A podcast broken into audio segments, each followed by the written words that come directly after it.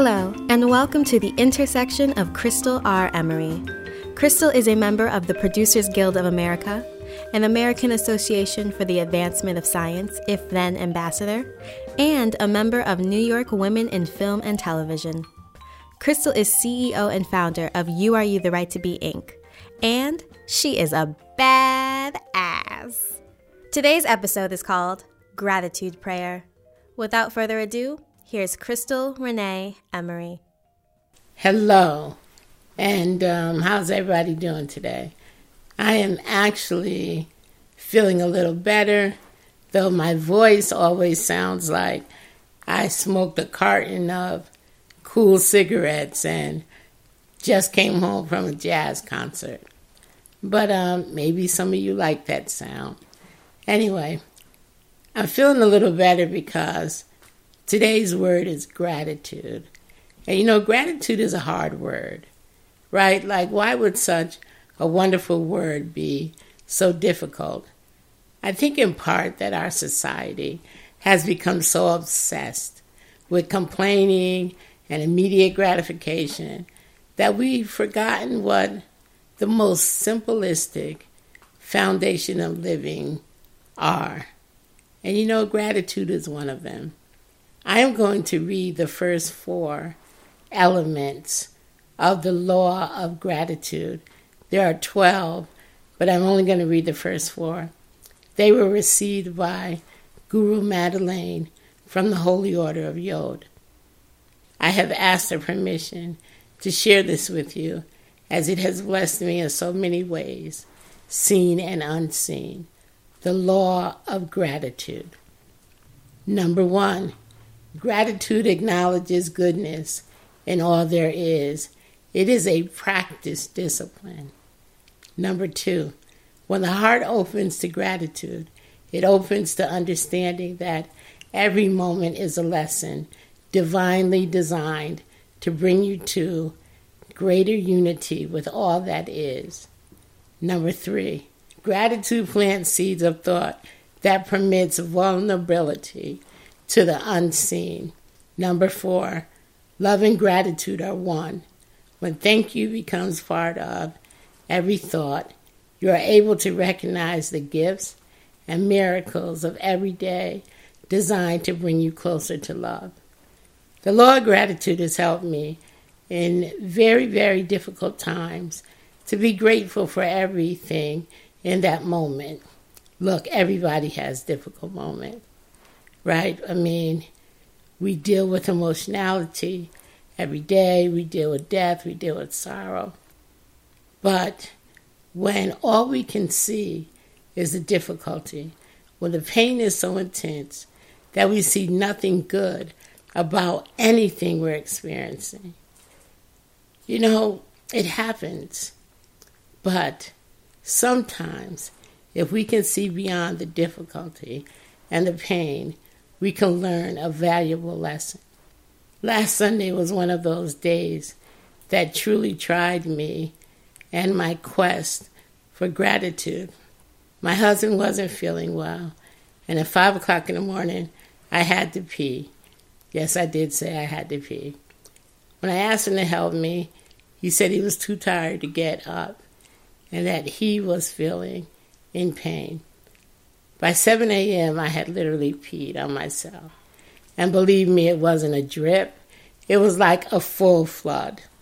The home health aide that was supposed to help me that day, who actually was always on time, was three hours late.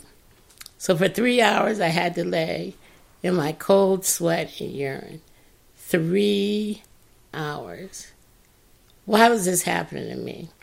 I gave so much of my life towards helping others.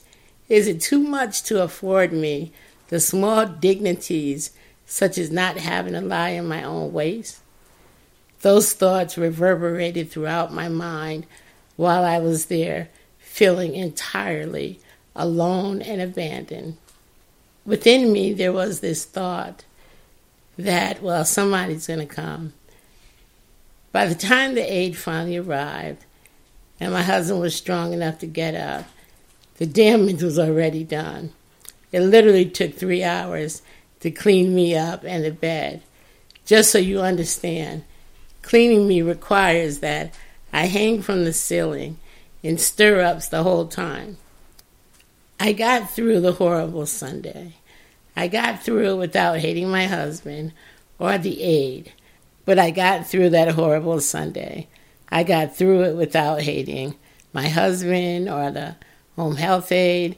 I got through hours of humiliation, of feeling so small, without hating God, without hate. And I was grateful. I was grateful that my husband was in the house and not in the hospital. I was grateful that the aide did come.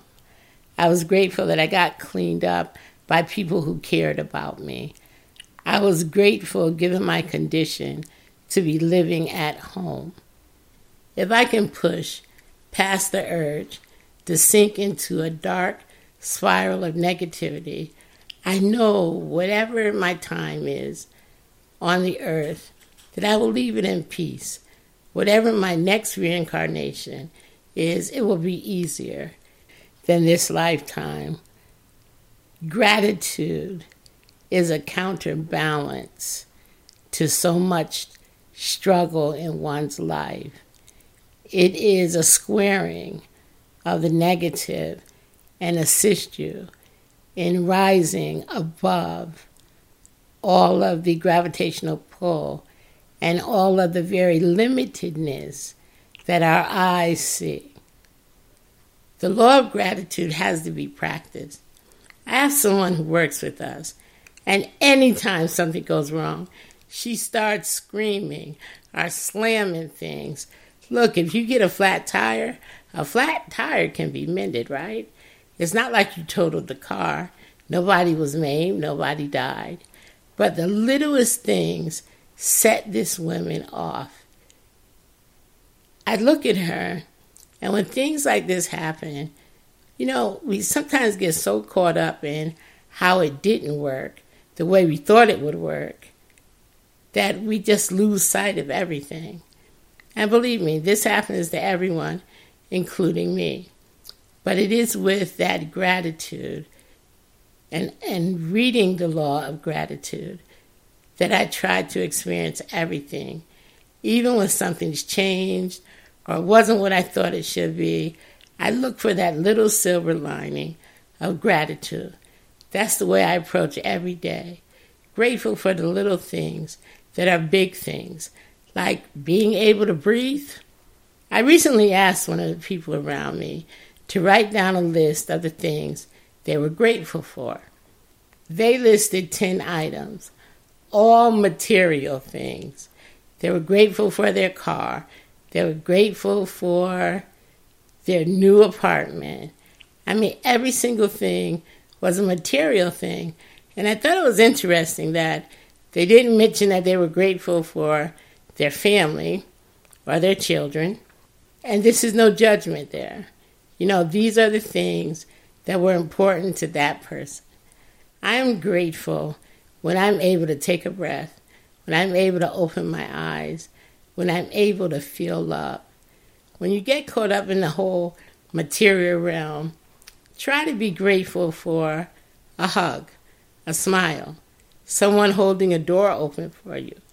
Those little things can change your vibration. And each time you become more grateful within every moment of your life, the world changes. And this is really true. Each time that you do an act of kindness, you know, it, it goes into that bucket, which eventually becomes a tsunami of love. I'm grateful to the people who are in my life, whether they bring conflict, chaos, or peace, because in each moment I learn I am grateful to the universe for showing me love. I am grateful to my grandma, wherever she is, for in her eyes I only saw beauty.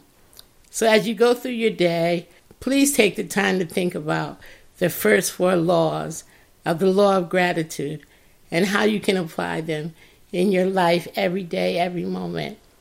Number one, gratitude acknowledges goodness in all there is. It is a practice discipline. Number two, When the heart opens to gratitude, it opens to understanding that every moment is a lesson divinely designed to bring you to greater unity with all that is. Number three, gratitude plants seeds of thought that permit vulnerability to the unseen. Number four, love and gratitude are one.